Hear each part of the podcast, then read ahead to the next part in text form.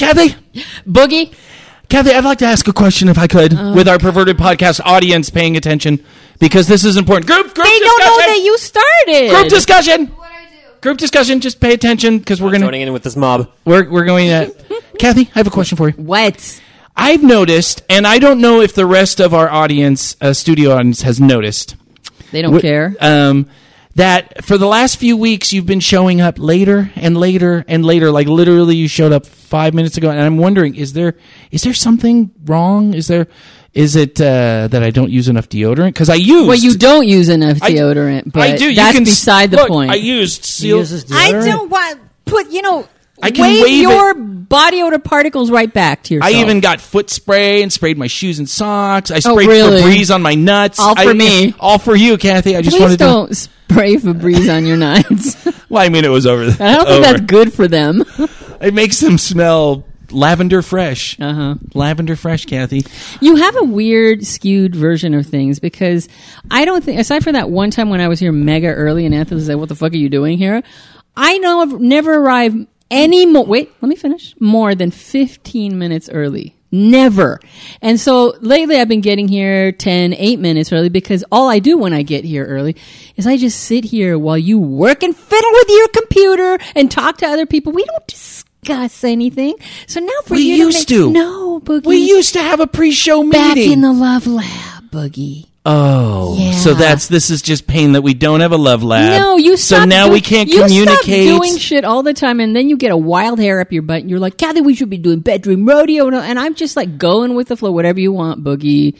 You have... Are you just placating my... Pretty much. I used a word. You did. It was a big word, Boogie. Placate. What does that mean, by the way? Now, you would know perfectly well what it means. It means when you just go along with what I say and don't argue with me. Yeah, in a kind of Okay, good. Well, just continue to placate me, Kathy. And I will. That's what I do with you. I think what it is I don't get to see you anymore. And before, when we had Love Lab, you were always there like 6:30, 7. That's true. And we hung out more, and there's more time for like jokes and shenanigans and kind of a little build up. And now that we're at Tony's fucking castle, it's like I think now you're getting back in your groove, and you expect me to be here. None of that shit goes on. I think what I'm trying to say in a non-emotionally committed way is, Kathy, I almost miss you. Isn't it awful? I hate that. Say that because you're showing up later and later, and I'm like, I don't get to spend enough time with Kathy. Oh, that made me feel weird. Boogie has feelings, I don't. No, I don't want them. Tell you, okay, I will admit, since you've confessed. I will confess that last week I actually thought maybe I should call Boogie and we could get together and talk about the podcast. Oh, no. And I immediately shut myself down. Why? That's weird.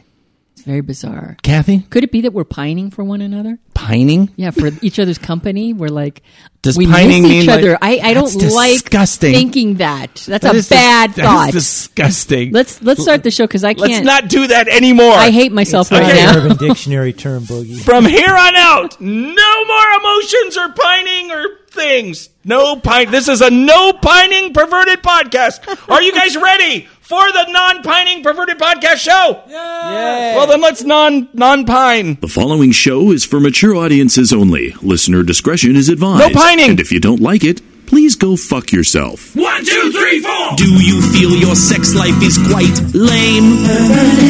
Scared that your desires might be strange? Come and join the kinky world of play. Perverted Podcast.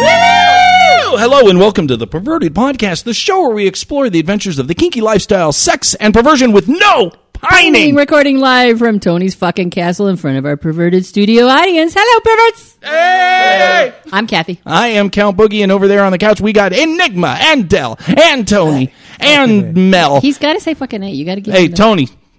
Fucking A. Okay. It is kind of his moniker. Moniker? No. Moniker's okay. No, what the fuck's a moniker? Catch line. That's your catch line. A title. Right. A moniker is a title, like douchebag. That's your moniker. Oh! Did I not walk into that? That is amazing. Kathy? Woody? What an amazing time we have had recently. Really? Ah, yes. Mean you. By we, you mean you. Well, this weekend was like... the weekend of disaster that ended up nice and rapey. That's generally if it ends up nice and rapey, it's a good week. It's a good weekend, but it was amazing because it started out like Mew, Mew's mom's coming back from being far away, and so obviously get fucking Boogie off the boat. I was just there to pretty much feed her, but it was okay, to have people over, and so this was the last weekend before the mom gets back. So Mew is just like, we gotta have Tony and Mel over, and they got Conan. She was all like set, it's got to be. And I'm like, okay, well, that was a great Mew impersonation. I'll make stir fry shrimp, which caused me, Kathy, anxiety like nothing else, because the stove on the boat has only one burner that works, and you can't make stir fry with shrimp and one burner. You gotta make the shrimp separate with some garlic and, butter and stuff like that, and kind of simmer that and, get that perfect. And then you put it on top of the curry, whatever stir fry thing that you buy from Kroger. Right? But there's only one burner, so I was really stressed out. So thank goodness it saved my ass. That, it worked out that Tony and Mel had to cancel on Friday night because they, schedules or whatever. Mel had something that she got suckered into. They heard about the shrimp is what it was. They heard about that there was only one burner. Exactly. So, of course, Tony and I are like, perfect. I'm like, hey, why don't we just do it over here some way? We'll come over here because you have more than one burner on your stove. And we could make the shrimp. Tony's like, yeah, that's great, because he doesn't have to go anywhere. We're guys. We like completely efficientize. I don't give a fuck. It's a word. It's now my word. Urban dictionary. Efficientize. The meal, the getting together. There's more space. Optimized. There's more burners. Huh? The word is optimize. Yes, it is. Efficientize sounds, if you're fishing with eyes. So, but then Mew looks at me and she's like, I'm actually have a feeling because, my goal was so that Mel could see the boat. Right. And I'm like, huh? She had an agenda. I'm all, there's one burner. You can't eat this. It's not efficientized. So anyway, but whatever. That's what happened. But it was supposed to make up for it because the next night, Saturday night, was supposed to be all the partners coming over. Whiskers, C, and Bunny. We're all planned. Everyone's like, yep, we're coming over. It's going to be some magical, but more casual, no pressure. Just, of course, there's going to be shenanigans and orgies and stuff like that. But mostly, like, let's watch, let's just hang out and have some fun. I'll make some dinner on the one burner. They don't give a shit. I'll make mac and cheese with one burner. They'll all be happy. And one by one, every one of them, one had a migraine, one had, got sick and threw up, and the other happens. And the other, had, some, they needed to spend some time by themselves. So it just literally the whole weekend, like, went from all guests every day to I'm like, and Mew's like, I cleaned the boat for you, Daddy. Oh, poor Mew. I go, pumpkin, it looks great. And I said, we're going to have a very nice time. So this was now what's Saturday, Sunday night, Saturday. Excuse me. And so I said, well, sorry, Pumpkin. Daddy's taking his medication and your holes are mine.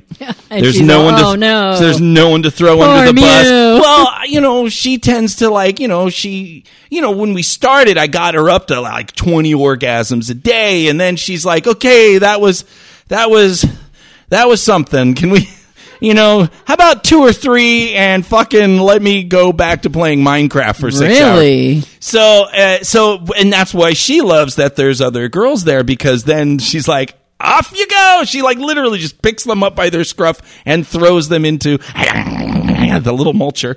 Wow, guys. It was just her. And I'm like, it's you. And I'm getting you drunk. What do you think of that? And she's all, okay. Now then, I have to, and we talked about this. I have to talk about this first in case we have new perverted podcast listeners.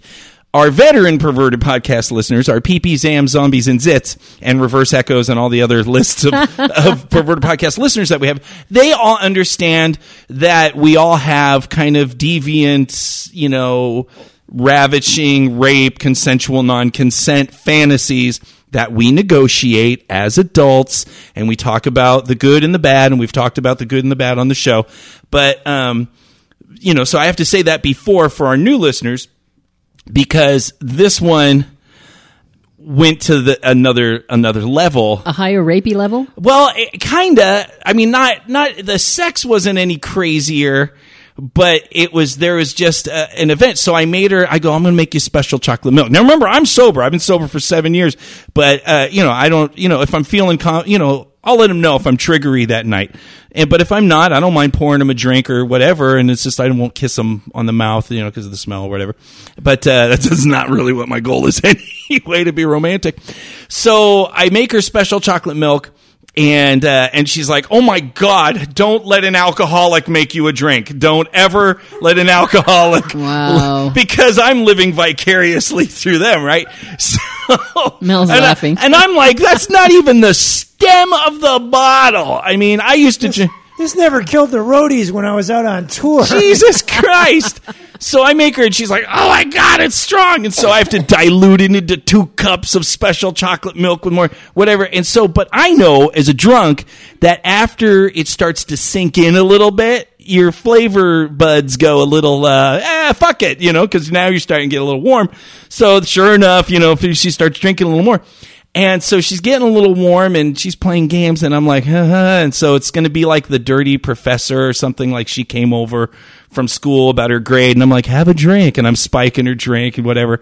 And so she then gets up. So now that's about an hour into her thing. She's getting really warm. I'm starting to say some dirty things. You know, it's going to get to that creepy teacher, well, you want an A kind of thing. And she's like, I have to pee.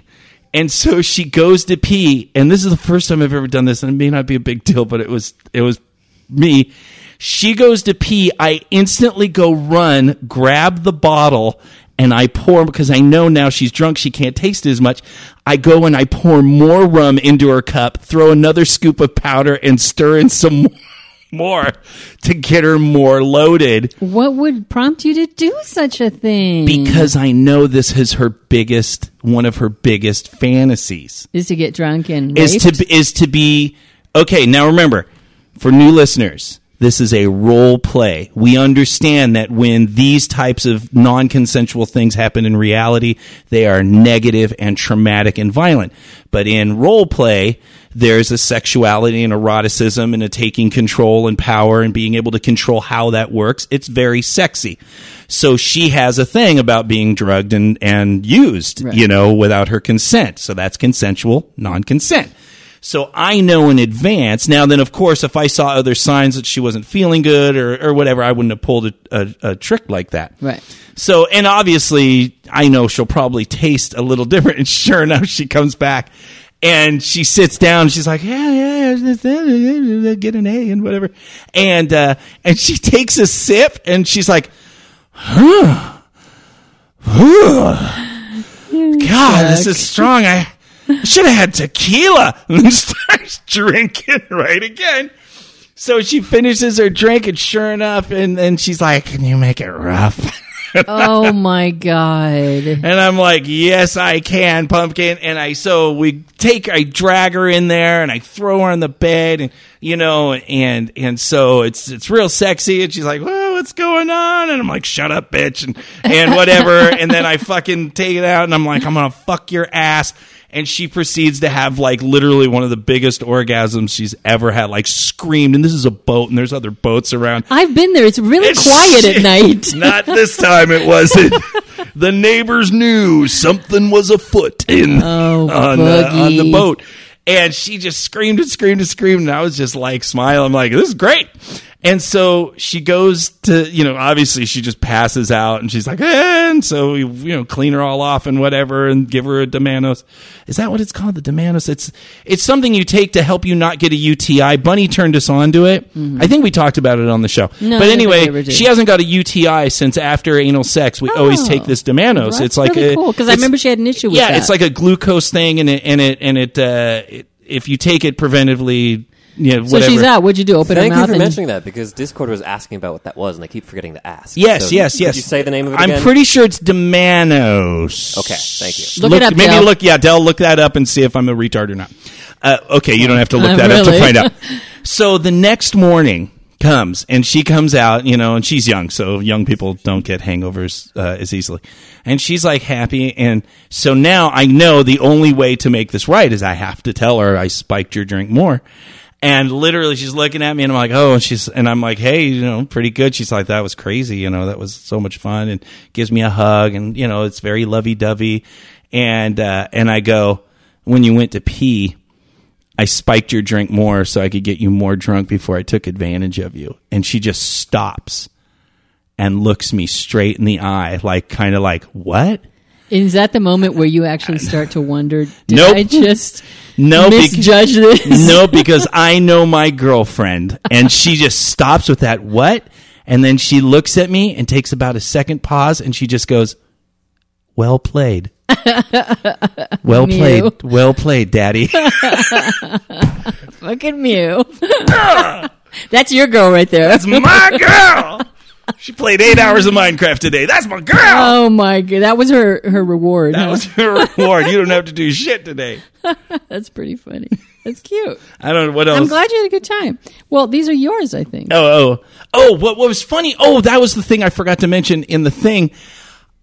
I don't hang out with people. No, you don't. Now, Tony and Mel are like friends. Like, I guess that's what you call them, right? These friend things, right? Is that what you guys are, friends? Friends that put bits in each other. Yeah.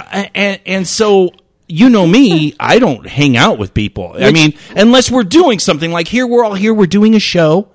We're having a good time, and we socialize, and then afterwards, like Anthony and I have had a lot of great conversations after the show, but as far as like, hey, I'm going to come over, let's watch a movie. That's not you. I don't fucking do that at all. I don't go to restaurants with people I don't know, whatever. So you're weird. On top of the stress of only having one burner, I'm like, how do you hang out? I got to entertain people, make sure they're entertained. How does this work and whatever? And I'm like so flustered, like, because I have no idea. How do you hang out? Do we watch a movie? Do we whatever? Because I said, oh, we'll watch a movie, and they gave me a dirty look, and you know, like, oh, look, whatever, you know. Only Mew gave you that. Yeah, Mew, and you, okay, whatever. So, so I legit, Kathy, I'm flustered, and I go, you know what? Communication. I actually call Anthony, and I leave a message, and I go, Anthony, what are we supposed to do when you hang out? God, buddy. What do we do? What did you say, Anthony? Well, if I had been awake, I would have said, why the fuck are you calling me at 1:30 in the afternoon? I'm sleeping, motherfucker. When I did wake up at 4:30 in the afternoon, I eventually called him back, and we had a little conversation. Man, what a life you lead. Yeah, all that stuff you said before Mew gave you the dirty look, that sounded about right to me, like the movie. Like, yeah, but like... Like, is that it? Yeah, that's hanging out. You just, like, hang out and watch a movie, and they drive for an hour and a half for... You know.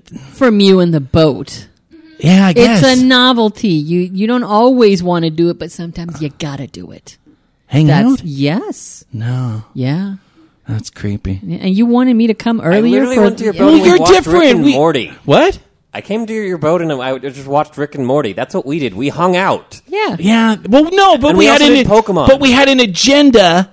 There was a thing because the next day we were going to go and do the community day or whatever the hell we were going to do. That was not that evening. There was a succession of things that needed to be done to get to there. So that was like, okay, I'm not responsible for entertaining anyone. Well, you're not responsible for entertaining anyone anyway. Who gave you that responsibility? I don't know. You're like shrimp and curry and I got to do something. Yeah. No. I have to be entertained. Mew is the hostess. It's her fucking boat. Mew and I could have easily found ways to entertain ourselves without you needing to worry about that. That's what we do. That is so wonderful. You are correct. You guys could have watched YouTube videos, and then Anthony and I could have just sat next to each other, staring at each other, maybe held hands or something, and been like, you know, yeah, like repeat last week when we just or 2 weeks when we just watched YouTube for like 30 minutes after the show. Yeah. Yeah, I guess that's what you do. I don't know. That's pretty much what Mew and I do most. I'm not Mew and I. Mel and I do. The other guy, Freudian slip. You want to fuck her, don't you? Hey, who doesn't, you know? Why does Mel have such a pained look on her face? She's literally going, ow, ow, ow, ow. When he moved to grab the mic, I got an entire elbow in my pelvic. Oh, God. I thought you liked that. Just two skinny people on a huge freaking couch. Chicks. You'd think they wouldn't hurt each other. I think. That is the make. Kathy, did you do anything? How's this? Yeah, little dick here and there. That's little dick? Yeah. Like that. Was it a bend over dick and take you dick? Yes, it was. It was he chained up, you know, handcuffed, kind of... You're not going anywhere, bitch, kind of thing. Nice. It was short, but good. I think I still got a little bit of a cold, and I think he's being careful or something. So after, yeah, we talked about that careful is where it can get dangerous. We're about to hit one of those. Yeah, this is going to be one of those shows. It will be one. This is going to be the awkward but good show. I think so. Yeah. I hope so. Should we get to that? Let's get to it, Boogie. Let's get to that. Celebrate your vag because it rocks. Put a needle in your cock on FetLife. Yeah, that's a needle in the cock. A little needle in the cock thing there. Yeah. All right, we have a post by that Princess RJ. Man, I really tried to figure out what that name meant, but it's... That Princess RJ? Yeah, that Princess RJ. Like it was from something or something? I think it sounded like it should be from something. Maybe those are her initials and she's a princess? That's very simple. And it's like, that Princess RJ. Yeah, that's me. Maybe...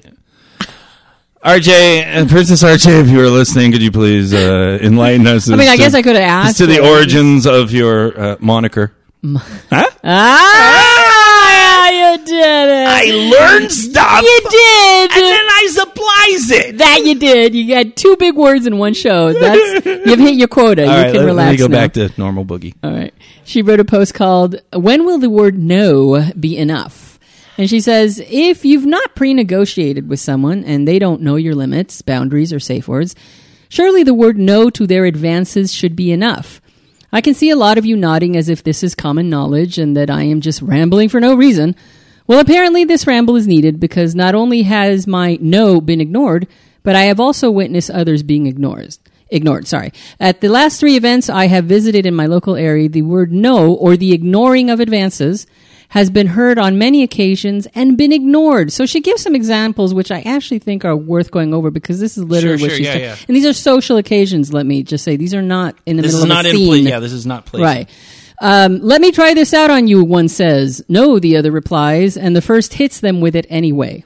That's one example. Another, oh, you like choking, one asks. Yes, with the right people, the second replies. So the first grabs them by the throat and starts to choke them. Because obviously I'm the right people. You just announced me, right? Exactly. And I'll just give you one more. Come here, let me hit you. No. Oh, come on. I've said no. Just move a little bit toward me and bend. No. Grabs him by the arm and moves the person toward them and says, come on. And at this point, someone else intervenes and says, mate, they said no. And their response is, so?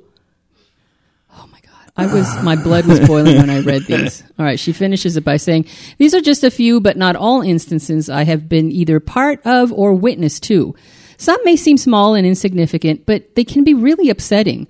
I brought it up to a few people who said, did you safe word? Or do you have that dynamic? Or even, well, you shouldn't be so playful with people. Maybe you gave them the wrong impression. Forgive me if I am wrong, but it's my opinion that having a playful personality is not consent. It's becoming more and more concerning to me that the word no is no longer considered a deterrent, and that even when brought up as something that's not okay, it's brushed off because safe words are all you need, apparently. If you're outside having a smoke and you see someone trying to get away from someone saying no, and that person continues to grab them, why is it presumed to be banter and play? But if you saw that exact situation with the word red instead, you would consider it harassment. If I say no to someone, it means no. I shouldn't have to say red to people I've only just met at a munch or have no play plans with or have never engaged in play with. No should mean no. Damn. Oh my God, I was so mad when I read that. And I was so glad when she said, yeah, you can talk about my post. I had so many, like when I first started, you know, because obviously I make my assumptions and judgments as I'm reading in linear fashion, and then as I read more, I go, "Oh, that's not what they meant. That's actually not. Actually, I totally agree with this." Because at first, my initial defensive response is, "Well, you know, sometimes there's a dynamic between people, and in the play scene, no means yes, yes means yes, no. These are not play scene oriented. These are social settings. These are social settings, and even if." There's so many flags to this. Like, even if this was a couple and they had a dynamic where it was bratty and they said no and whatever, there still is kind of a consideration of the people around you. Like, you know, is the, you know, what type of party is this? Is this a consensual, non-consent party where, you know, blah, blah, blah? Or is this just an open general munch? If this is a munch, absolutely. It's just, and then I started getting into, you know, because, you know, I have to do my inventory, you know, I have to do my, what's my responsibility? Because at first I'm like, well, you know, where the hell is this? Because in places that we've been, in general, not perfect, but, no does mean no, and when people harass more, and we have programmed into our head, no means no, once is enough. No means no, once is enough. No means no, once is enough. And, but then I'm like, well, who enforces that? And then I start thinking of examples, even in the place where we used to be, where things slip by. Play, which, you know, you're like, oh, maybe that's playful. And then I start going, well, what's my responsibility? And I've stood up to a lot of people, and I've confronted people. I've kicked people out of places for not respecting somebody's no. But then I have to start really going, where didn't I? You're right to ask yourself, where's your responsibility? Because you are either just a bystander, or you actually just overheard somebody doing it and you don't understand what's going on. And I think it would be hard for you and I to really weigh in on this because, as you said earlier, you don't just hang out with people. You're not that social. You don't go to munches. I haven't been to munch in such a long time. Even I stopped going to parties, and so I wasn't hanging out in like the lobby areas or in areas where people socialize. So I don't have a great deal of experience with that. But that being said, in my past, I have been witness to incidences like that in social settings, places outside, and like in every club or party, there's always an area where people can socialize and they can be loud and rowdy. And I've seen shit like this happen, and it's usually with new people who don't understand boundaries and don't understand that no means no and once is enough. And if you're going to have that kind of consensual, non-consensual where no means actually yes, you better damn well have negotiated with them firsthand. Right. So, but I have seen stuff like this, and it's very upsetting. And also is difficult for the person in the middle of it to extricate themselves from it. So the examples that she gave were very clear in that the person was saying absolutely no, no two ways around it. There's no doubt as to what their intention was, and the person just kept doing it. Unfortunately, in my experience, what I have seen is that the discomfort that the person feels as they're being forced to do something they don't want to do manifests in a laughing kind of... nervous laughing, body language, exactly. Turning, eyes darting around, maybe looking for a rescue. And not knowing how to handle that situation. Yeah. And in particular, I know somebody right now who in their work environment is encountering this one guy who has been doing that. Now, I'm not going to make excuses for this guy because apparently from everything I've heard, this guy is a predator and he knows how to get away with stuff like this. But it doesn't help that the people, the women he was doing it to didn't know how to protect themselves. Well, that was who he sought after because that's the easiest victim to make. Of course, yeah. If they had gone after my friend who told me this story, she would have put them into the ground. But... it was surprising the amount. What was surprising to me is the amount of women that he had to choose from who did not know how to protect themselves. And these women ended up getting themselves in compromising positions. And had my friend not witnessed this stuff, they would not have said anything. Right. So, yes, that's outside of the kink community. But I've seen shit like that happen in a social setting outside of a party where, and with people that you would think would know better. And this is the conclusion that I came to. You have to actually practice or be taught how to stand up for yourself. It comes easily to you in your head, in your imagination, when you imagine yourself being in that situation. It's the same thing as when we were kids and we were taught don't talk to strangers, but no, everyone neglected to tell us what a stranger looks like. And when it was someone who was nice with a smile on their face, our little minds would go, oh, that's not a stranger. And so we didn't know how to react. Well, in the same way, we're adult women, but...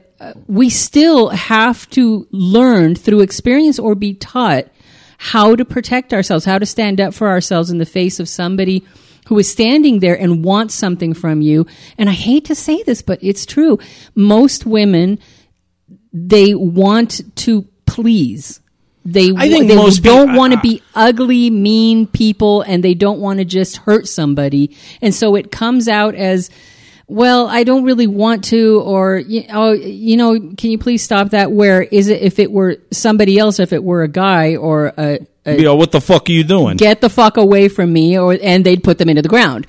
So I think that there's a problem with people, no matter with women, no matter how old they are, and no matter how assertive they think they are, that when they actually get into that fucking situation, they don't know how they're going to react. Well, it's also, and we've talked about this on the show a lot. The other side of the dynamic is some of that fear of not knowing how the person's going to act when you reject them, because so many women have so much experience where you politely reject someone's advances and they turn into a fucking psychopath and send you all sorts of aggressive, nasty, threatening letters, and you should kill yourself and your whore. And this happens every day too. Sure. So there is so besides just teaching people, and not just women, because there's a lot of men that don't know how to say no too. But primarily we are talking about a situation where a lot of women are usually the general victims of this kind of aggressive behavior. Not only do we need to empower and have no training, which remember I made that class I never taught. I do remember. Yeah, no training. I think we even tried one on the show. We tried a no training on the show. I think so. Yes. We should probably continue that. But also it's creating an environment where people know where their support is. And that we have more, you know, because that's all you can do as far as your personal responsibility. There's nobody that deserves to be abused or beaten or raped, or most of us understand that. But the practical application is, how do we create a support zone around ourselves? When we go into a situation, do we have people there that have our back? Have we, you know, like we talk, have you talked to the party host? Have you found out what type of event you're going to?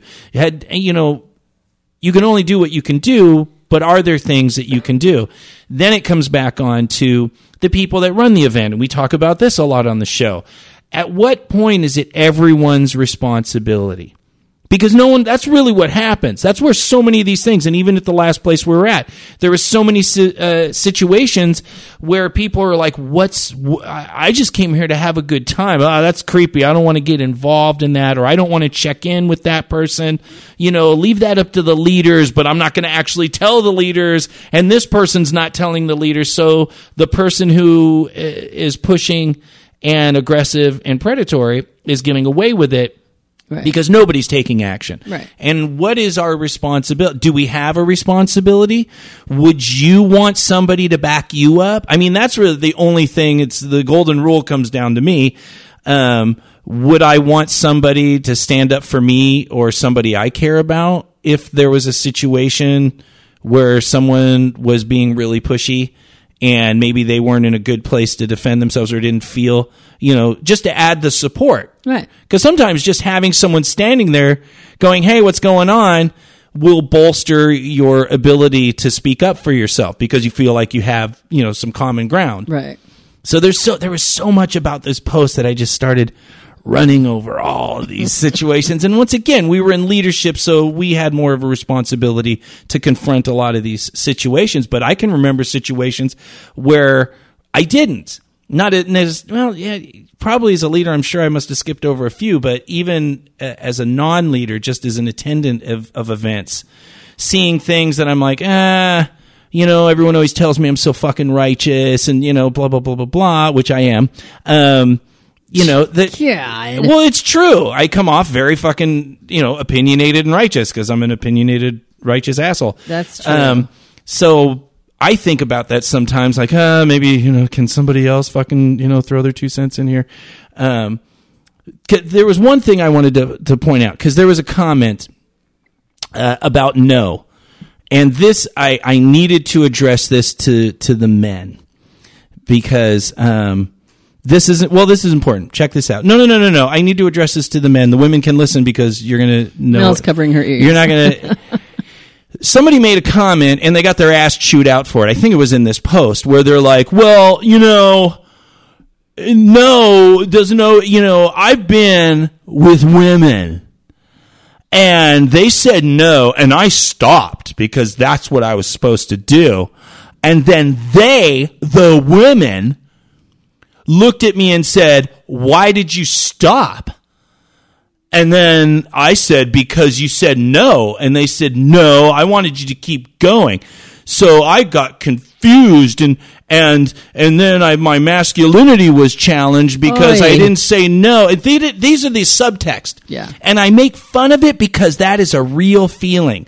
And I have had it when somebody, when a female has addressed me and said, you know, like, oh, I like this, this, and this. And I'm like, I don't think that's a good idea for me. There's a feeling of like, I'm not good enough. I'm not badass enough. I'm not dom enough. I'm not those types of things. So you get that kind of feeling. But in this situation where somebody says, well, I didn't really want you to stop, even though I said no, your responsibility is the top. And this is my righteousness coming through to myself, to you, Kathy, to everyone in this room. Your job in that situation is one job. That no still means no. And you let that person know, I'm not going to rape you, Louis C.K. joke. I'm not going to rape you on the off chance that you like it. So if we don't negotiate that no, every time you say no, I'm going to assume that there's a problem. You know what, honestly, if you're a guy and you're dealing with someone who communicates so badly and expects you to read their mind and doesn't understand the dangers they're getting into by that's their immaturity. Play, yes, don't get together with that person. There's nothing wrong with somebody being immature and not knowing. And there are a lot of people that come into the lifestyle as bottoms, both men and women, who have this erotic fantasy that they have, and they've had to maybe manifest some of those desires negatively because they didn't know there was a community where you could talk through these things and have consensual non-consent and negotiate whatever. So maybe they've picked up some bad habits to get someone angry enough to be rough with you or to say no and then hope that they don't listen to your no. Those are all negative behaviors that are high risk. So your job is to accept if they say no, that's a no. Yeah. And if they don't, and if they say, well, I kind of like it to be more spontaneous, so I don't want to play with you anymore, that is their choice as an adult, and that's also their immaturity. And it's a stupid choice as a top, you need to realize that unless it's been negotiated. And I tell people that when I start playing with people, I go, look, we're not going to do consensual non-consent because this is new. So if you say no or stop, then I'm just going to assume that means no or stop, and I'm going to check in with that. Right. And if, you know, and if they at that point say, oh, well, can we use a safe word, you know, because I want to say those words, that's great. We've negotiated that. But there is no real, I understand your ego gets poked, because you want to feel like Uber Dom, and you're like, well, you know, I want it to be hot and spontaneous for her. But why would you risk harming somebody, going to jail, any number of things? Yeah, just no is good. And if you want something to be that spontaneous, then you're still living in a romance novel, and you need to get your head out of your ass and live in the real world, in which you need to communicate well with your partner in order to keep yourself out of trouble. That's just life. You can't have the spontaneity, you know, orchestra going on. It's just not going to fucking happen. That's a fantasy. Exactly. But in reality, it can work out to be really, really disastrous for everyone involved. Absolutely. I wish we could talk about this 100 hours, but let's not, because I feel very uncomfortable right now. Let's not. Let's. I mean, we could talk about it. Huh? Yeah. Did you have one more? Did you have one more comment? Yeah. Mel had like a like this. No, that. Tony looked at you when you said, "Do you have a comment?" He goes, "Yes." Okay. Yes. Yeah. Yes, Tony. Yeah. Male pig. Fuck you. First of all, well, the thing that Boogie was just talking about, that comment that guy got jumped on, has no place in this post. This post was not about play. This post was about people in social situations, people that don't have an established relationship, and someone saying, no, I don't want to do that. So I don't know how the fuck that comment even relates to the kind of thing being described. That's true. Because that's a typical defense men give who want to, It has no relationship to what's being talked about in the post. What Kathy said, well, there's two kinds of people that will do that. And one of them is a sociopathic asshole that just does whatever they want. And so that's one. But Kathy pointed out there's the other kind of person that's just new and doesn't know any better, and probably also has some shitty because they're in the fantasy mode too. But here's the thing that new people need to appreciate is when you see people playing like that, people who do have an established thing going on and did do negotiation or an ongoing thing, there was a lot of time, effort, and work involved in getting to where they are in that. And this, it's one of these things, people walk in and they think they're going to just play the very first time they've ever been to a play scenario. Right. They know nothing about it.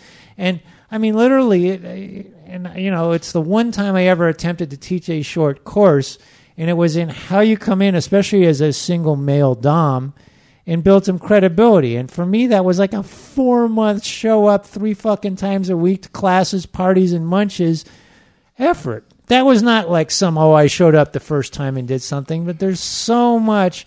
But I think people get in their minds this fantasy. They see shit going on around them or on the internet, and they think, I'm just going to show up and do that for the first time. Chicks are just going to magnet themselves to my cock. It doesn't work. Maybe if you're Brad Pitt good looking, maybe it does. But it doesn't even. We've had plenty of sexy guys come in and be dicks. And, Boogie, how long have you known Mew to the point where you feel comfortable spiking her drink and raping her? Over 5 years. Okay, how much it took for you guys to gain that level of trust? I mean, we didn't even have sex for 4 or 5 months. Right, that's the point. And I thought that was something you should have brought up at the beginning. You said for our new listeners who've never heard before, the most important thing is, we've been in a 5-year relationship. Oh, yeah, so good. When you describe that scene, there's a 5-year relationship in front of that scene. Good point, Tony. That's a really important point. That's why you're here. No, that's why it's your fucking castle. Them tonight in the kitchen at this place. And then we knew, hey, mind if I stick my dick in you? No, well, come on. You don't really mean that. All right, enough. You are correct. For the new listeners, I've been with Mew for 5 years. Good point, Tony. What's up, Enigma? I'll keep this brief, or try to. One thing that I've noticed a lot in local BDSM scenes is there's been a lot of influx of the swinger community coming over, and I know from the limited experience I have in that community that the ideas of or the concept of consent is slightly different in the swinger community. Like it's a lot, being more aggressive is more accepted. Yes, that's very true. I have not heard that at all. It absolutely is. Well, it depends on the group. But I mean, it really depends on the... But Enigma saying being slightly aggressive doesn't mean that no consent is involved. It just means that it to the outsider, a swinger party can have a very predatory feel about it when it isn't, because everybody there is there with the same mindset. You still have to ask for consent. You can't just take whatever you want. But they approach things differently than people, generally speaking, at a kink party would. Yeah, and then and the inverse of that I've heard from... a couple of swingers that I know, like when kinky people go to a swingers party, like the level of consent they're asking for is sometimes looked down upon. So like it's a weird dichotomy of like very close communities, but they're so different in their approach. I mean, it's a good point to bring up. Different communities that overlap have a different way of approaching things. So it's just something to keep in mind. Well, it's good to have a good base that no means no and once is enough. And I don't give a fuck where you are unless you have unless you have negotiated. And that includes your party, because I have known of parties that are like, if you come into this party and you have sex, guys are going to circle around you and jerk off. Some of it may land on you. And this is that party. So that is a negotiation, because this is what that party is. Exactly. But in a general party sense, no means no, and we need to all do better. And what? Just one other thing that Kathy brought up, which is really, and you talked about it too, and I have to do it myself, train myself to speak up in the moment, even just for myself. And, because sometimes something will happen and I'll stew on it for a while and go, that wasn't okay. And I'll give you an example where I spoke up relatively quickly a few months ago. It just happened a few months ago at a party. And some couple I hadn't seen in a long time, and they're sitting on a couch. And I went over to say hi to them. And she's holding what I got to believe are some kind of rubber ball mallets that you might strike a gong with or something like that. And I said, well, what do you do with those? And so... she slams me on both sides of my, like about midway between my hip and my knee on the outsides of my legs, and hits the fucking nerves in my legs. I thought I was going to collapse to the floor. Yowza. And I was like, fuck, that hurt. And she laughs, and I kind of limp away. And after about 5 minutes, I walked back over to her, and I said, that wasn't okay. That really wasn't okay. I didn't say you could hit me with that. And I'm going to be cool about it, but you could get your ass kicked out of this party for doing something like that. Good for you. And she's like, oh, I'm sorry, I didn't know. I'm like, well, you got to know. Just because I asked you what it was, I didn't say hit me with it. Exactly. And, you know, I asked you what it was and what you do with it. There's a big difference. Right. Yeah, it's actually, I was a lot meaner when somebody hit me once. Wow. Some girl came, and I knew her, and I walked by, and it was at a party, and she fucking just swatted my ass. And I turned around and I said, don't ever fucking touch me without my fucking permission. Does she even know you? Yeah, I knew her. I kind of knew her. I mean, I saw her socially. But yeah, I don't have a problem with that. No. Well, but I've also had to train for years and years. I'm going to keep this really short, but yeah. I want to tell you a story that has nothing to do with kink and kind of shows... It's not one of my finer moments, and it's really embarrassing. When you punch me in the balls. That's it, yeah. In your dreams. No. Yeah. I was working somewhere, and I was working late at night in an office with another girl, and we were really, really slammed, very busy. And one of the supervisors that was out in the field had called her and said, I need you to do this, this, and this. And there were things that he could easily have done himself. And she kind of looked at me for advice, and I said, tell him, can he please do it himself because we're very busy. And she tells him that. He says, fine or something. He comes back into the office a half hour later, furious, and gets in her face and starts yelling at her and telling her, from now on, when I tell you to do something, you fucking do it. And she just goes right after him and says, don't you talk to me like that. And she kind of looks to me for help. And I was maybe 22 years old. And to my great shame and great horror, I was so shocked that I... shut up, and I didn't say anything. And I did not know how to behave any differently. In my mind, this was a man who was just this big guy. He was our supervisor, and he was getting in her face and yelling at her. And all I could think of is, I don't want that anger directed at me. And I backed down. And I never talked to her after that about it, and I felt so ashamed. But that was me at 22. I didn't know how to stand up for myself. And I wanted to tell this story for people to understand that it's okay not to behave perfectly the first time. Even Anthony is so shocked that something like that happens, and it takes him a while and then has to come back and address it. It's okay. In the moment, you don't always know how to react, but you can always, you know, get yourself back together and then address it later. There's no shame in that. I wish somebody had told me that, because that was not one of my finer moments and something that I regret to this day. But even the strongest of us can be shocked into indecision in a moment where they don't have clarity. So just keep that in mind.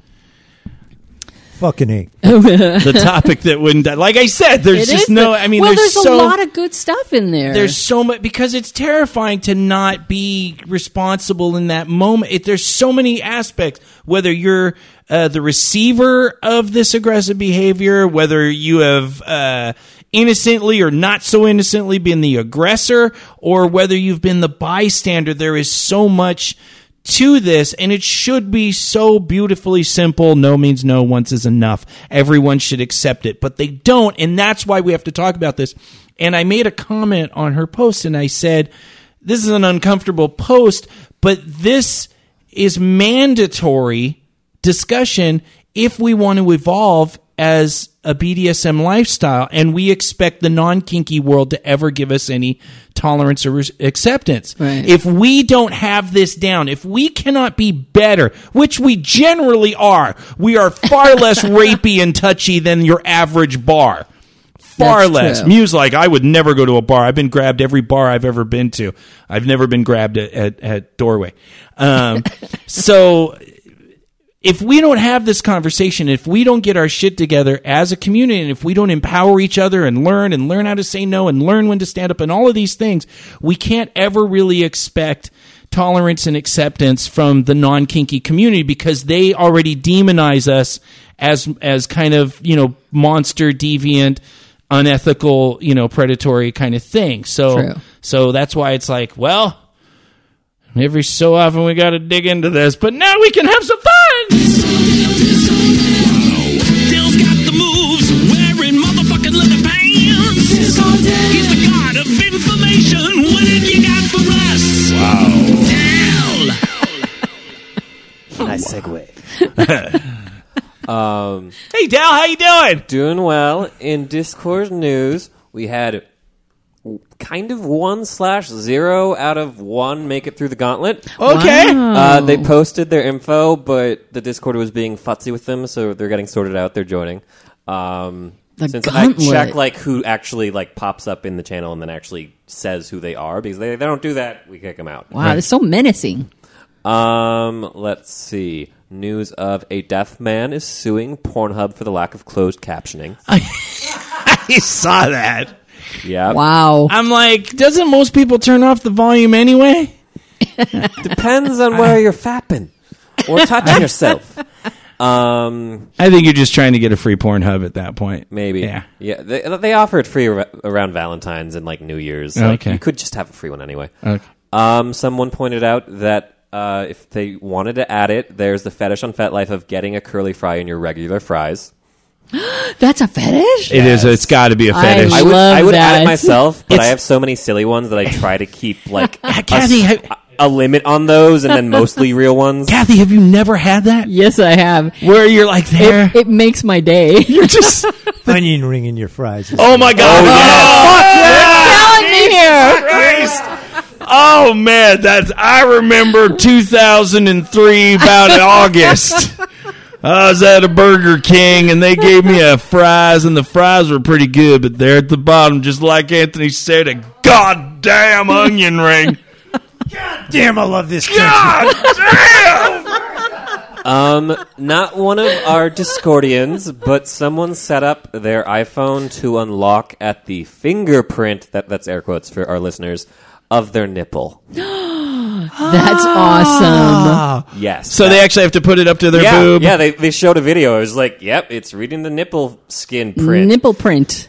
I'm not sure if that's like secure or not. Yeah, that's what I'm going to say. Did they also try putting their thumb, their penis, or elbow on it after that to see if that opens it up? Oh, boy, yeah. Boogie. I discovered, not from Discord, or I found it before they mentioned it, but thank you, Discordians. There's official, posted by Nintendo, Pokemon ASMR. There's 2 of them so far. They might make more. Wow. And so that's ASMR, so it's just all the Pokemon characters? Yeah, there's one of, I forgot the name of, it's a grass starter eating... it's like Bulbasaur eating grass. Food, and then the other one was Charmander sleeping by a fire. See, because Charmander's a little dragon that grows up to be Charizard. I will take your word for it. And so sleeping next to a fire. The fire focus. I get it. It's adorable. We had a Girl Scout Civil War of what is the best cookie. Pete, that's like you don't talk about politics or religion at the family table. You don't talk about your favorite Girl Scout cookie. True. Unless buy one of every box. You're just like, eat them. Don't argue. I'm picturing the Girl Scout bar fight from Airplane. It's intense. It's Why to the death. Why are you pointing at me? What'd I do, Mel? Which one is it for you, Boogie? I'm not fucking dumb. I'm not going to say. Okay. Smart man. Kathy, which one is it? Well, I love the Thin Mints, but this is not normal for me. I don't normally like lemon, but they have a lemon one. The lemonades are good. Oh, my God. Okay. That is not your favorite faction. Good. No, but there's a top 3, and that's the second one. Okay, so she's okay. Alliances. It's a really good one. There was a meme of... a bottom requesting choke me daddy, and the response being give them 2 Popeyes biscuits without a drink. Oh my god. See, Popeyes is a chicken place out here in the States, and sometimes the biscuits are a little dry. They're cardboard. They're like little cardboard biscuits. They're not, the chicken's okay, the biscuits they need lots of butter and gravy. Yeah, literally. Mel managed to not die after eating 6.5 pounds of boba. What? Or some amount of them. Wait, 6.5 pounds is like the weight of a small head. They have to defend themselves. Break from my news. Okay. Correction. I did not eat the 6.5 pounds of boba. I bought 6.5 pounds of boba. I finally tried making some today, and I think I made like a pound. But I didn't eat the whole pound of boba. Oh, my God. Okay, wait, now. Boba... It's those little balls. The tapioca, the black tapioca pearls that you get in like milk teas and stuff like that. But me being lazy and not wanting to spend $5 on a drink when I want to treat myself after an intense day of school, I spent $10 for 6.5 pounds boba and makes sense. Made it at home. Yeah. So now what? You get like a little melon ball scooper and make your balls, or? No. I got a vacuum sealed, almost 7-pound brick. Basically. And when you break it apart, it's the bobas and they're round. And it's when you open the package, the vacuum seal breaks and they're all loose. And then you boil them and you cook them and you put them in the sugar water and all that stuff. Oh, wow. That's like a whole thing. Yeah. But it's, okay. It's worth it. And, okay. Yeah. 7.5 pounds. Call back to not zebra labia, but animals. There are actual scientific studies that ostriches repeatedly find humans more attractive than other ostriches. What, they hump humans? Ostrich farmers have trouble setting up their ostriches with each other because they're not interested. They want the farmers. And they show preferences of some male ostriches will only dance for women and others will only dance for men. Well, that's just adorable. Yeah, so they're reverse furries. Unless you're trying to... Ostriches are reverse furries. Unless you're trying to get yourself some baby ostriches, and that could be a conflict. Because if she's attracted to me and she ain't attracted... Plus, ostriches are fucking crazy. Yes, I don't want some pissed off dude ostrich fucking chasing me down with its fucking 80-mile-an-hour ostrich talons fucking my ass because his fucking chick wants to suck my dick more than his fucking ostrich dick. Oh my God. I don't know if I want to be on that farm.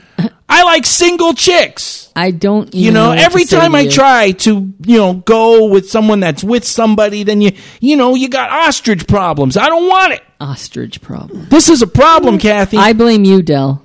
Yes, this is all my fault. Am I wrong? It's also my fault that I did not mention that it was International Fetish Day last Friday when we were on the show to inform our listeners, but they realized Del. It themselves. International Fetish Day. Also, this week, if you're in the middle of California, there is a SLO Fetish Ball Friday and Saturday in San Luis Obispo. What's and the SLO is San Luis Obispo. San Luis Obispo. They put the thing in the front of it, and it's run by the Central Coast Kink Community Board. Oh, Central Coast Kink, yes. Well, good. All righty. That's 4-hour drive for us. Not going to San Luis Obispo. To validate you, there was. Before I forget, there was one. I asked. Someone fit 22 bouncy balls in their genitalia. What do you mean in their genitalia? 22 bouncy balls. What do you mean? Oh, you mean like those rubber? Yes, the rubber bouncy balls into their hooch. The little ones that you get out of the bounce. The coin that you get for like the little coin opera. They're like a centimeter or two. Super ball. I didn't check the sizing. I'll ask them, but I was amused by that stat because did they get how many? 22 up their cooch. Yep, super important, Kathy. For those of you, because once again, that is a risk. First off, make sure you know how to count, so you can make sure that if you put 22 in, you count correctly. That 22 came out. That is one of the biggest things because they're like, I don't know. This is why they teach you math. That make sure you take out the correct number of objects. That's exactly why. That's why I went to math. If you we did it with Orbeez. Remember the Orbeez? And it was like, Orbeez. Are those all coming out? Are they non-toxic? Can it get stuck? Can it block something? So anytime you put something in, just make sure that the exact same thing is coming out. And when you get into multiple numbers of things, people have had troubles with that and wound up in the ER. Very true. So, but what was now that we've talked about the risk, let's get to the fun. Did she stand on two chairs over a hardwood floor and fucking shoot them out so they bounced? I'll get back to you. Oh, that would up. They're online. Oh, they're online. That's what we got to do. Yes. That's what we need to do. And there was someone that I was asking who plays Pokemon Go, and I thought I'd mention it to you. You know what? You didn't get tagged. They tagged me and one other person, and it wasn't because you don't play anymore. No, they were asking. They were referring to as if I played. So they still which you don't because I haven't seen it. But you know what? At least I have it installed on like a certain bird. Kathy, what? Perverted podcast listener Livy and I. Yeah, Livy. She's in New Zealand, right? No, New Zealand. You're correct. One more day until we become best friends in Pokemon Go. I don't know what that even means. That means 4 months of sending gifts and things like that to each other. And now we're my first Perverted Podcast listener that I have now ascended to best friends in the game. Congratulations, Biggie. I don't even know what count. To say. Del well, you're on the show. Oh, that's not true. Okay, yeah. Del, well, you know, you don't count because you don't play anymore. Yeah, actually, Del and I became best friends a month ago. But he doesn't play anymore, so you're dead to me in the game. This is acceptable. No, play! God damn it! I feel so validated. It was Piplup Community Day yesterday. I literally, you give me a headache when you start talking about this. I have Pokemon Shield and Sword now. I have the real game. Oh, you're dead to me. Yes, dead. Very dead. Unlike the amazing video that some you could make from I've Been Enlightened, there are cock ring cameras now. They've probably been around for a while. So you can just like walk around like dogs do when they put a camera on the dog and you're like... Yes. Oh, when you're fucking someone, you'll see the cooch going in and out and in and out. And oh, yeah, yeah, yeah. That's pretty cool too. Yeah, it's like there's POV porn and then there's the, you want to be the penis porn? So well, that means... Do they have an LED light on it so you can actually videotape while you're fucking and it goes inside? Yes, like, you put video. It around. It's not just a camera. It's okay, video. So you put it around the tip of the dick and okay, yeah, it's like a regular cock ring. It's just the nubbin instead of like a vibrator, like sweet. It's a camera. Okay, but it goes inside, so once you get into the cavern, you can actually see it's inside. It's more of a cock ring, so if you, so it goes you on the base, shove it all the way inside. Yeah. You just see the cooch coming at you. And I mean, I've seen internal... Oh, goddamn, that was my dick. I've seen internal porn for a while. Huh? I've seen internal porn for a while where they just, like, shove a camera in the vagina. Well, like, that we've done that, Enigma. You weren't around for that. That was, like, 3 years ago, but we actually have the endoscope. So you're saying we need to do it again? Yes. That's exactly what he's saying. I have two of them. They're in storage somewhere. What good do they do anybody in storage? Well, I tried to get them to work because they were older. They're only... Literally, you can buy an endoscope, which is, like, a wire. It plugs into the USB, and then you can, you know, has an LED light on it, and you can actually videotape inside, like an endoscope. And they're literally, like, $20. Yeah, I know. They're really cheap, but the two that I have, I couldn't get one of them to work anymore. I don't know if they're out of date or something like that. Del, you have anything else, or is that the magic? Enigma, do you have any magic from the current show? Because he was in voice. I was listening on voice because Del threw headphones at me and said, hey, listen to voice. That's good. We need Del here. Yeah. And the main two things were at Aki and Unger's place, there are apparently multiple people in cock cages. Because it's Aki. Because it's Aki. Of course. Right. So she has thank you, Aki, for some fun. So what you mean is chastity devices for those that chastity don't know. So cock cages, chastity penis device. People. Right. And they're all just hanging out there waiting... Apparently, penis people. Sounds like something that like the feminist group in the 80s would have come up with. For the penis people. You penis people. Yeah, and I made the mistake of going, "Yay, cages!" because I thought they were talking about like animal cages. Right. Why wouldn't you? Right. Because that's so. Logical. Now you are going to be Aki's chastity bitch. Yeah, Aki immediately went. So, Enigma, are you going to be in my one of my cages next? I was like, no. Wrong cage. Hilarious. Yes, major misinterpretation. And then it went in. Now we're arguing over the ever-ending argument of pineapple on pizza. That began recently. Such a worthless argument. It really is. Davey 504, bass player, when he gets to 6 million subs, will eat. He's Italian, and he will force himself to eat pineapple on pizza, which I don't care. I like it. Yeah, it's delicious. I can eat a shoe on a pizza. Creative it's good. Explorer likes pineapple on pizza, and I don't think. When I heard that, I seriously questioned our relationship. Really? You're one of those. You're an anti, like, it's why? It's wrong. I could eat banana on pizza. Who gives a shit? No. I could eat banana. I will make you a pineapple upside down cake, but you are not putting pineapple on a pizza. I can eat banana and Legos. You put fucking Legos on a pizza, and I'll fucking chew on it. It's fucking pizza. You can put anything on it. Not true. There is a pizza. I don't think they do this anymore because probably liability. But there was a place called CC's Pizza. That you could bring in literally any topping, hand it to them, and they would make a pizza out of it. Yeah, they wouldn't do that anymore. Yeah, they don't do it. You don't get that A rating on your health code door. Yeah, probably not. But yeah, like, up in the high desert with that whole like meth pizza thing. That peyote pizza. Oh my god, that would have been great. I mean, I'm sure they had limits. Yeah. God damn it. What happened to Okay, listen, Kathy. The board is coming. I tried to order the board because I finally got my goddamn debit card. So, but I can't send it to a P.O. box because I was sending it to things to Mew's P.O. box, and I can't. So now I need an address that I can send because I don't have one. I will give you my address. But I need an address, not a, it won't take a P.O. box. Address. Okay, well, I can either do you or Anthony. What? Can you hear me okay? I can hear you. Okay, I can hear you now. And then we will have the new board. Finally. Also, I believe there's some services that are P.O. boxes, but they pretend they're not, and they have real addresses. That's true. They have an address as well. Oh, really? With a number. Well, then you got to go and buy. Yeah, then you got to go and buy a P.O. box, which is that's like now it's expensive. I don't want to do that. It's only $198 a year, for crying out loud. Perverted Podcast. It's only $198 a year. You know that's double what the board's going to cost. Huh?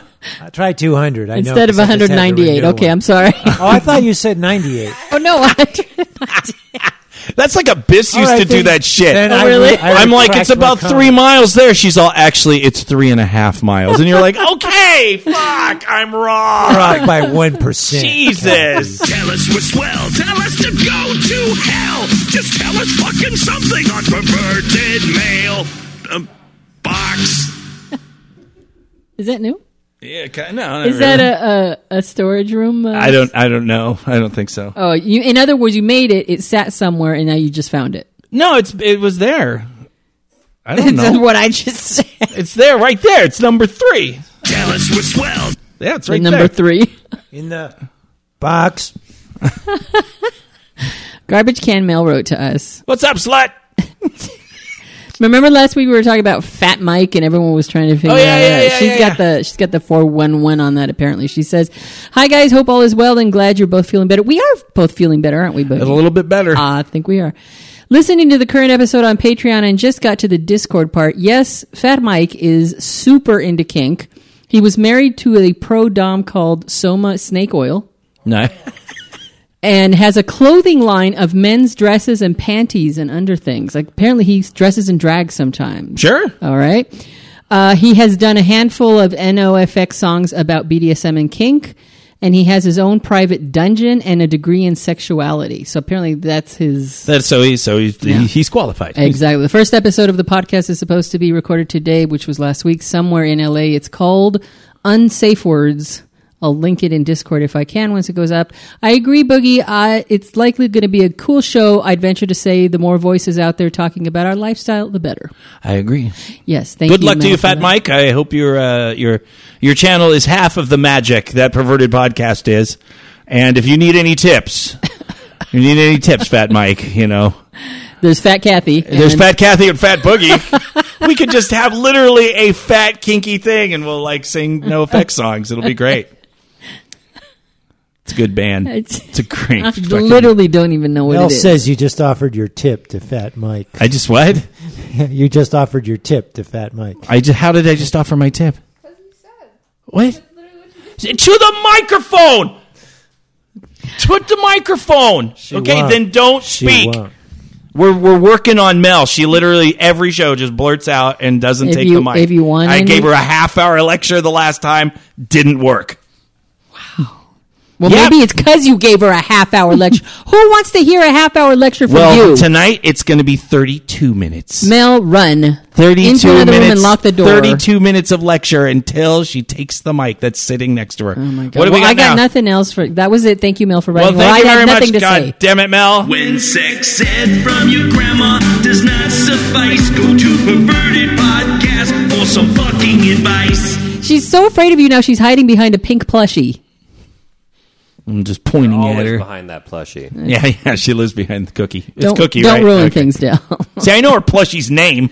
All right, I got nothing from anybody who wrote to us, so I had to troll through Reddit, and I found an actually pretty good question. This girl. I think you found the same question that I found.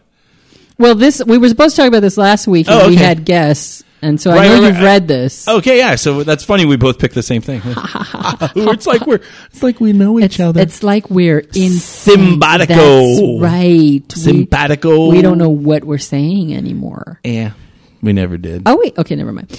All right, so this is a girl who's talking about her dom who's taking care of her when she's sick. and he gives her certain orders, and these are orders that are beneficial to her health, like, you know, take your medication and get enough sleep and all that. But he does it, he incorporates that into the protocols and rituals as opposed to the normal ones. So she has a question in which she's asking if a submissive is given an order when they're sick and they don't carry it out for whatever reason, they're giving you lip about it or whatever, is it okay to punish them while they're sick? Yeah.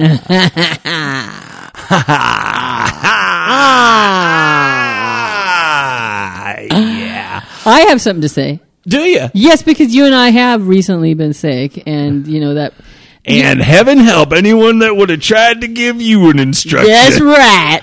Well, the whole of November and December was tough for me because for one reason or another, I wasn't able to get together with Creative Explorer, and there were weeks where I wasn't able to see him, and it was not good. And then I got sick, and I had to cancel so many plans. It was not good. And the result was that I kept sassing out or bratting out and saying things that would make us both laugh. But he started keeping a tally. Oh, yes, he did. I'll let it go now, but an elephant never forgets. Well, he forgets a lot. And so I got used to him. At some point, he would always threaten me with, I'm gonna remember that one, and you're gonna get it when I see you again." And I'd be like, "No, please, I'm sorry." But I'd play along, and it was fun. And then until I realized that he doesn't remember shit. So every time he would say something Mew's like that, I'd go, "Yeah, sure, no, whatever. You're not going to remember this." And sure enough, he wouldn't remember. So he's got that fucking whiteboard, and guess what he's doing is keeping a tally. Oh. Goddamn modern technology. Yes. Goddamn whiteboard. Fucking whiteboards. So I thought it was funny when I read this. I thought that's an actual kind of cool thing to do because he's so careful with me when I'm sick. He doesn't want to push me over the edge, and I really appreciate that. But I thought it was a very creative way for him to just let me have it later on and let me get away with anything.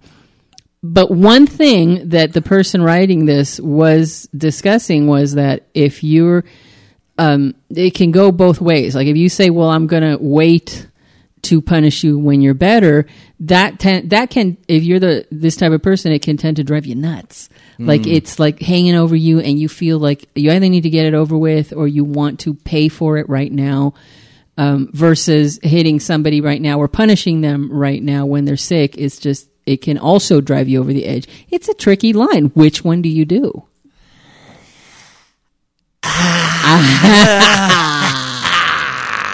Yeah. Okay.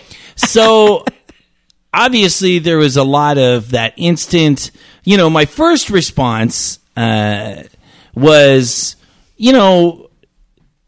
you're a sociopath, most people in a relationship dynamic, even something as intense as a 24/7 master slave or DS is going to understand this person is sick, and which means they are physically broken, and that the dominant or master's job is to make sure that your property's not fucked up. And so those instructions would then gear towards, "I need you to take care of yourself so you can get back to the normal service that we have." That's, I think, in general, that's a pretty normal thought. You're depending on how sick you are. If it's like, "Oh, I got the sniffles," all right, well, you still have your protocols and rituals and things that we have, and we're still going to do this. But so it depends on how sick you are. Like if you're talking flu, shit, diarrhea, barf, exorcist, 103 fever. I would say probably you're hopefully your better half, whatever that means, is going to instruct you to take care of yourself, even and especially because some people are very stubborn and they're like, "Oh no, I'm okay, I'm fine, I'll be fine." At that point, whether you're a master, dominant, or just a friend, you want to encourage somebody to take care of themselves and get better. If they need to go to the ER, they need to go to the ER. If they have medication, they need to take that medication. That's going to help them get better. But then some of the comments started to go into things. Because at first I'm like, everyone needs to be protected and I'm the protector. So goddamn right, you should be a little tolerant and maybe back off of some of these protocols and rituals but punishing somebody for not doing something when they're sick is pretty douchebaggy. That was my first thought. In general, if somebody's really sick and if they're not gonna get on their knees and worship you for a half hour like they normally do, or drink your piss in the morning or whatever the fuck your ritual is, I just love how all the faces went. Whoa. Yeah, where'd you go with that? Well, it's some people that's their ritual. Not many. Some people. But then it got into some of the discussions were, well, what can the bottom handle? What if the bottom goes crazy not having their protocols and rituals, that they have become very used to those things, it has become part of their psychological makeup, where these things are so normal for them that if they don't do them, it will cause them a lot of psychological anxiety to where they can't heal and get better. What about that? Are there modified versions of those protocols and rituals and things, your daily whatever things that you do? Right. Well, she was specifically talking about punishment. I think you're right that the rituals and the daily protocols that you have, depending on how sick you are, like it or not, they're going to have to be reduced or eliminated for a certain amount of time, depending on what they are and how much you can take. But there are people who are like, I don't care, go puke all over the place and clean my floor, and then clean it up if you puke, because that's their, their head trip. And once again, if that's your dynamic and everyone agrees in that dynamic, I mean, there's, you go through boot camp, they practically fucking kill you, sick or not. There's situations where people sign up for that. That type of thing, and it makes them better or worse or whatever. But in general, I don't know. It's not something I would do. The whole idea of punishment, I've never been a strong punisher as far as like, if you don't do A, B, and C, I'm going to hit you. I'm not that person. I'll do it. Play punishment. I'll do punishment. I'm not a punishment person. So for me, I really have to work to get my head around the people that have that dynamic where you're going to do this, you're going to kneel this, you're going to say this, you're going to perform this duty every single day, or I'm going to beat you with this or this or this or this. I don't relate to that. So I instantly go to the daddy where I'm like, no, you're going to obey my orders for you to take care of yourself. And, because Mew got sick, and that was exactly, what I did. That's not your dynamic anyway, the two of you. You mentor. Not that I haven't tried. Oh my God. She just laughs in my face. I'm like, all right, bitch, here, have some more rum when you're taking a pee. I'll take control one way or the other. Wow. We negotiated that, by the way. Uh-huh. Yeah. What about you, Anthony? Are you into punishing or laying down the law and then punishing someone if they don't do it? No. I haven't really. I've actually found pretty cooperative. The word victim came to mind, and I thought maybe that's not the right choice of words. But cooperative victim. But I relate to what Boogie talked about with just in general caretaking, and wanting. I haven't really been in that specific situation with anybody yet where they've been very, noticeably sick. But I mean, just trying to get the girls I'm with to sleep enough, eat regularly, things like that. Sure. It seemed to be a big problem with some of them. No names mentioned. But yeah, they just won't eat. Yeah. Damn stuff. Whatever the hell you are. Penguin flamingo thing. Is it a flamingo? Okay. I learned something. It's a big fat flamingo. Yeah. It amazes me how often you ask someone, when was the last time you eat? And you get that. You get this answer that's like almost in a different time zone or a different day. Meth addict explanation, Yeah. And it's like.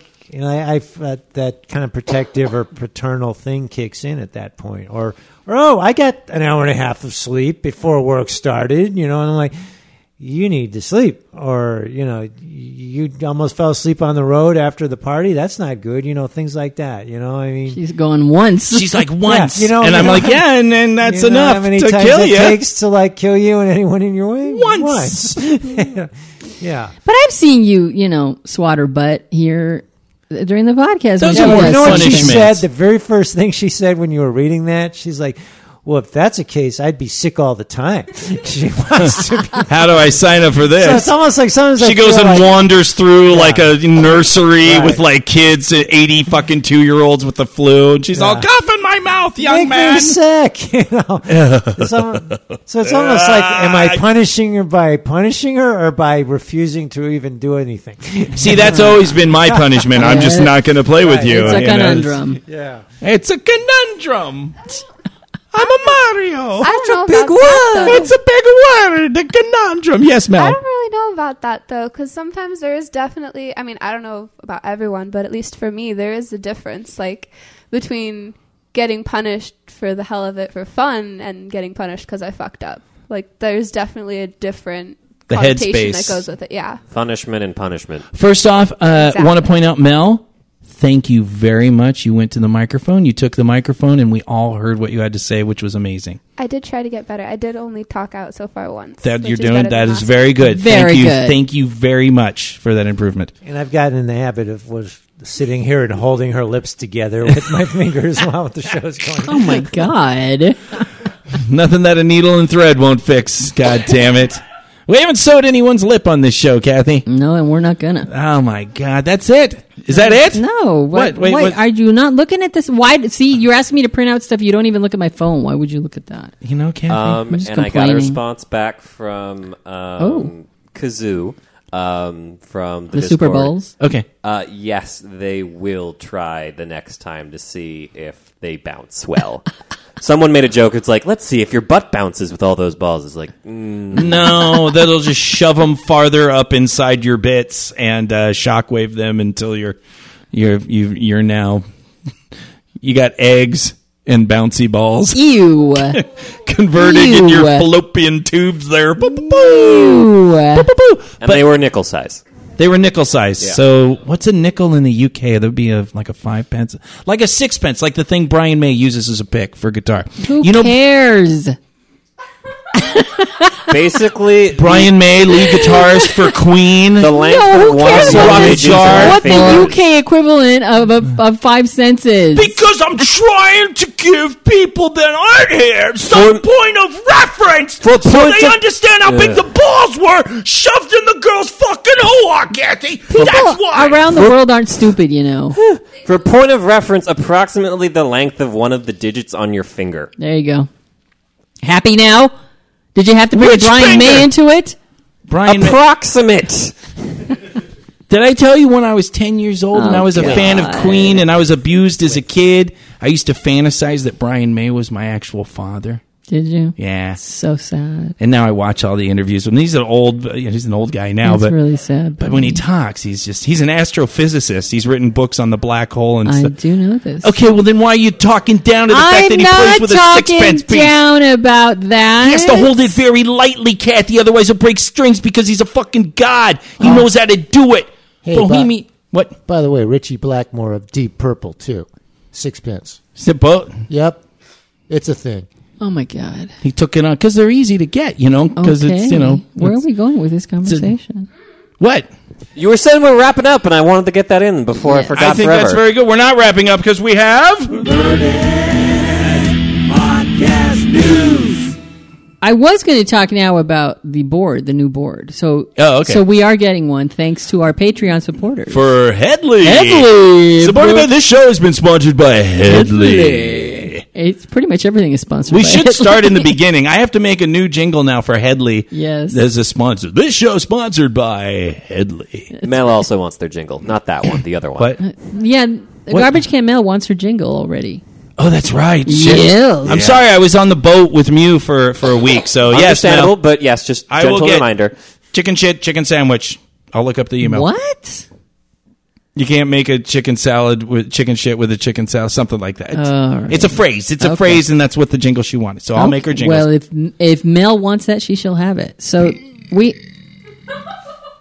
Did you just burp away in the from middle of a thankfully? Oh my god, that would have been... Still did it in my house. That was... That was impressive, though. That was all closed... Oh my god, that would have been iconic. and I didn't. Iconic? That burp would have been iconic. Okay. I mean, that is your mic, so you can do whatever you want into that mic. And you did turn the other way. I did, and blow it. You know how I knew that I had trained you well was when... What do you mean train me well, bitch? You ain't your puppy. I did train you well. I ain't your puppy. We were talking on the phone, and you burped, and you turned away from the phone. That's true. I did do that once.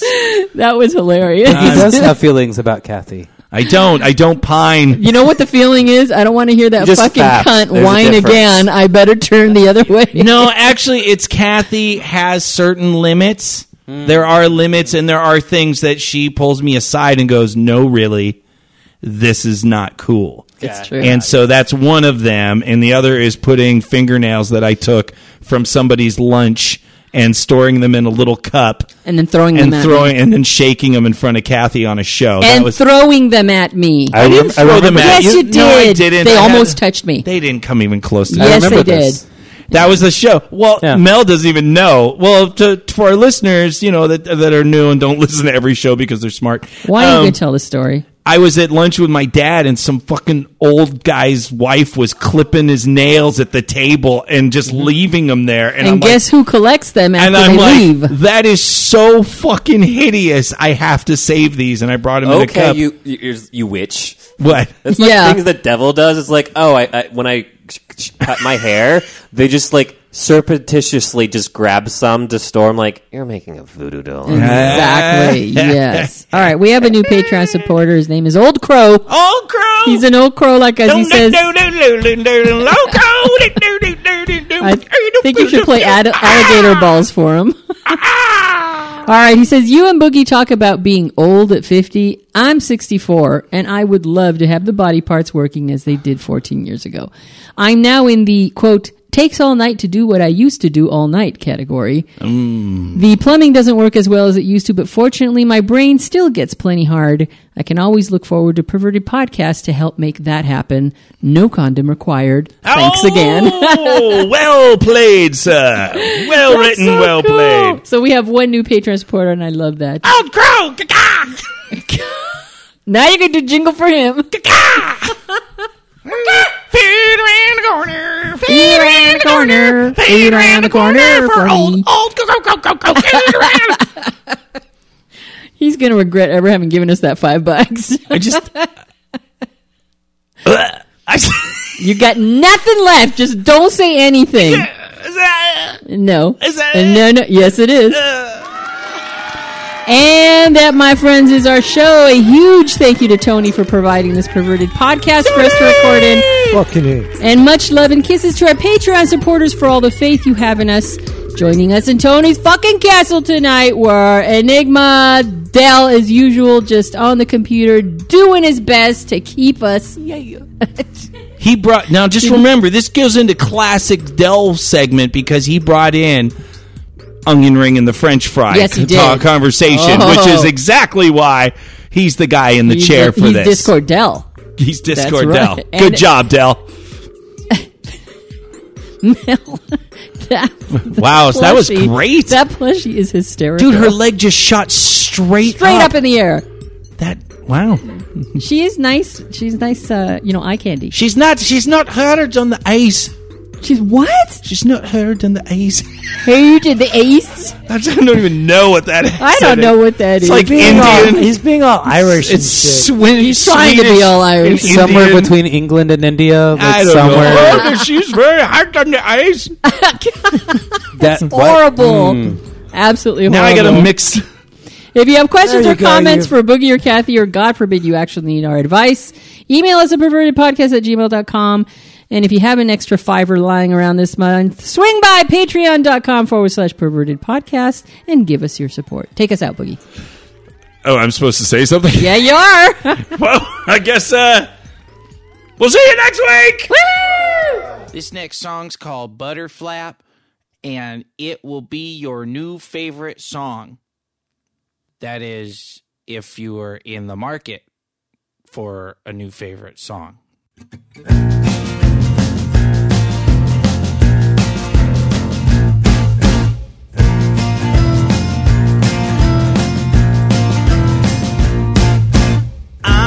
Butterfly, pretty wings, flap, flap, flap.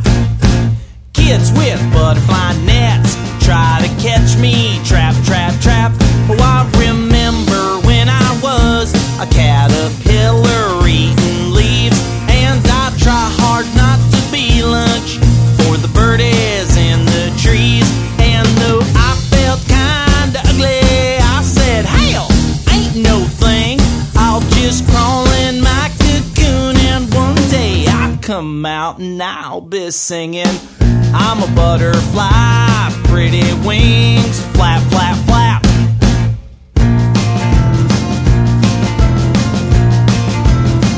Verse 2, I'm a little frog, slimy skin, hop, hop, hop. In France they like my legs at dinner time.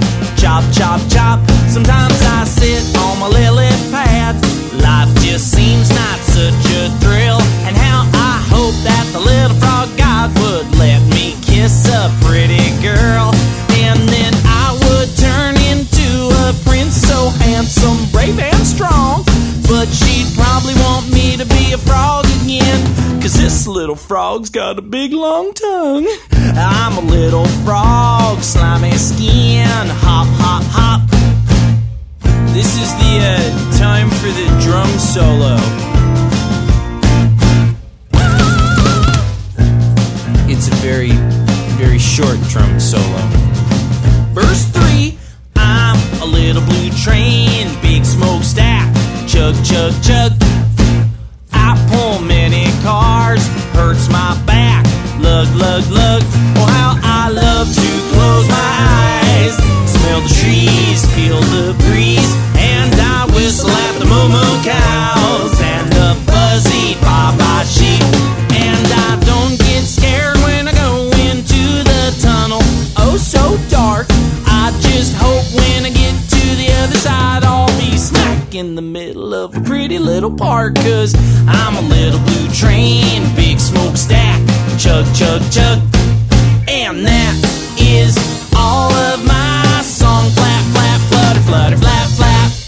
That's all.